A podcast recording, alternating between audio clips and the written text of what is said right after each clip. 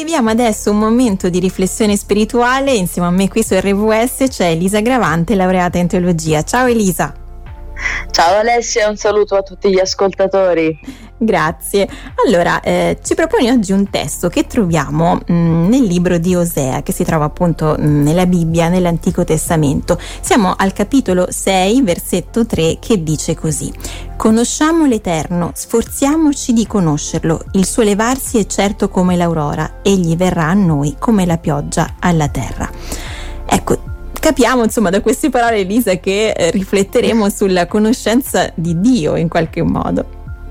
Sì, mi piace questo testo perché eh, Osea rivolge un appello, il profeta Osea rivolge questo appello ai suoi, ai suoi ascoltatori e li invita a conoscere l'Eterno. Può sembrare qualcosa di banale, in realtà è un invito molto profondo perché eh, conoscere Dio è qualcosa che secondo me non ha mai fine eh, e forse neanche inizio verrebbe da dire.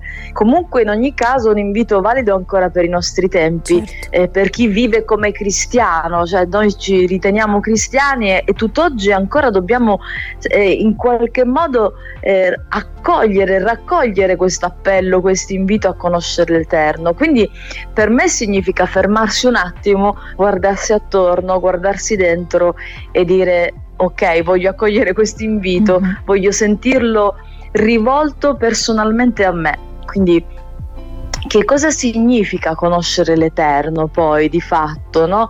Eh, il profeta sembra conoscere l'animo umano perché sa che non è un percorso semplice, quindi aggiunge nel, in questo brano sforziamoci di conoscerlo, cioè non è sì. proprio qualcosa che viene naturale, no? uh-huh. è qualcosa in cui dobbiamo metterci eh, un po' di impegno perché questo avvenga.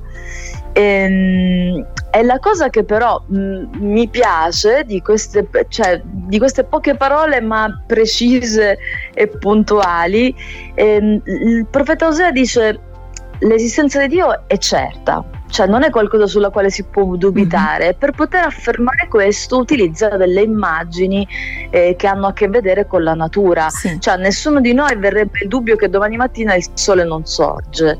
No? Mm-hmm. Quindi mh, quando Osea rivolge l'appello conosciamo il Signore, che sia un, una conoscenza di qualcosa di certo, perché è certo come l'aurora, è certo eh, come come tutto ciò che esiste attorno a noi. Ecco, quindi capiamo ehm, che comunque da parte di Dio c'è anche questa diciamo, disponibilità poi a essere conosciuto, quindi un Dio che possiamo raggiungere. Sì, sì, bravissima, è proprio questo la, eh, il focus secondo me anche del brano, no? perché mm-hmm. poi dice nella seconda parte, verrà, egli verrà a noi come la pioggia alla terra, cioè non è soltanto la nostra intenzione quella di conoscere Dio, ma forse per primo chi ha avuto l'intenzione di conoscere l'uomo è Dio, no? quindi è una conoscenza reciproca se, eh, se, vogliamo.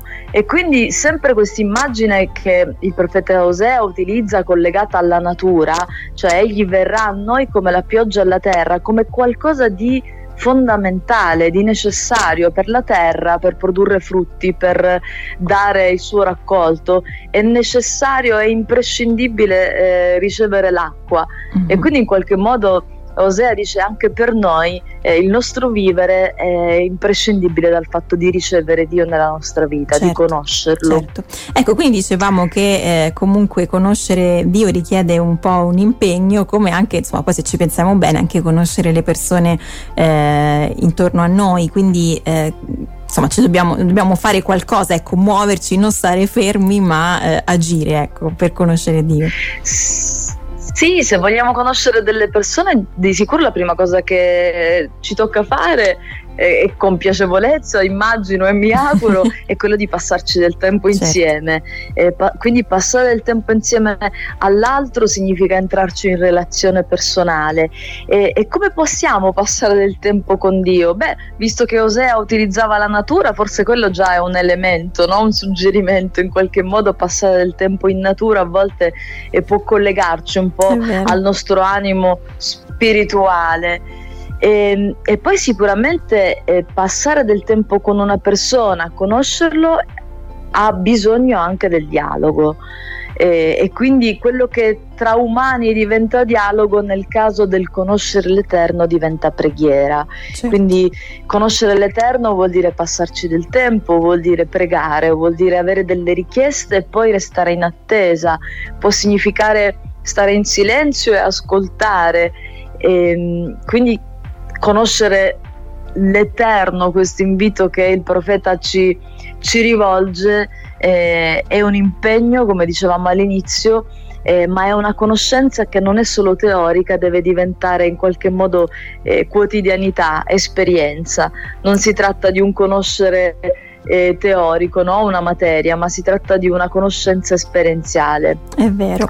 Allora, tra poco continueremo ancora a parlare di questo tema, sempre insieme ad Elisa Gravante, restate con noi. Alessia Calvagno qui su RWS insieme ad Elisa Gravante, laureata in teologia, stiamo riflettendo su un testo che troviamo nel libro di Osea. Dicevamo un libro che si trova nell'Antico Testamento, capitolo eh, 6, versetto 3 di questo libro che dice così: Conosciamo l'Eterno, sforziamoci di conoscerlo. Il suo levarsi è certo come l'aurora, egli verrà a noi come la pioggia alla terra. Ecco, prima abbiamo detto che questo è un appello importante eh, di Osea, ci invita a conoscere eh, Dio, un invito che sicuramente è valido ancora oggi e eh, abbiamo visto che eh, questa conoscenza di Dio è certa, insomma usa un'immagine poi della natura, quella dell'aurora per eh, rappresentarla, sappiamo che eh, Dio è disponibile a farsi conoscere, che insomma è una conoscenza poi anche questa reciproca.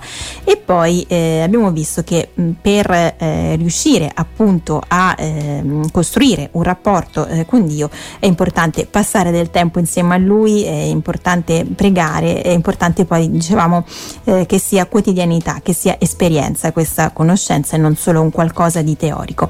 Ecco, dicevamo ehm, prima Elisa che si tratta di un testo eh, contenuto nella Bibbia, nell'Antico Testamento, poi eh, se passiamo al Nuovo mh, ci viene narrato appunto del, dell'arrivo di Gesù. Ecco, in che modo Gesù cambia eh, o agevola, insomma, in qualche modo la nostra conoscenza di Dio? Sì, effettivamente e pensando, riportandolo anche in maniera attuale, no? ai nostri mm-hmm. giorni, se noi dovessimo dire conosciamo il Signore, sforziamoci di conoscerlo, è evidente che ci troviamo di fronte a qualcosa di invisibile mm. eh, e di intangibile.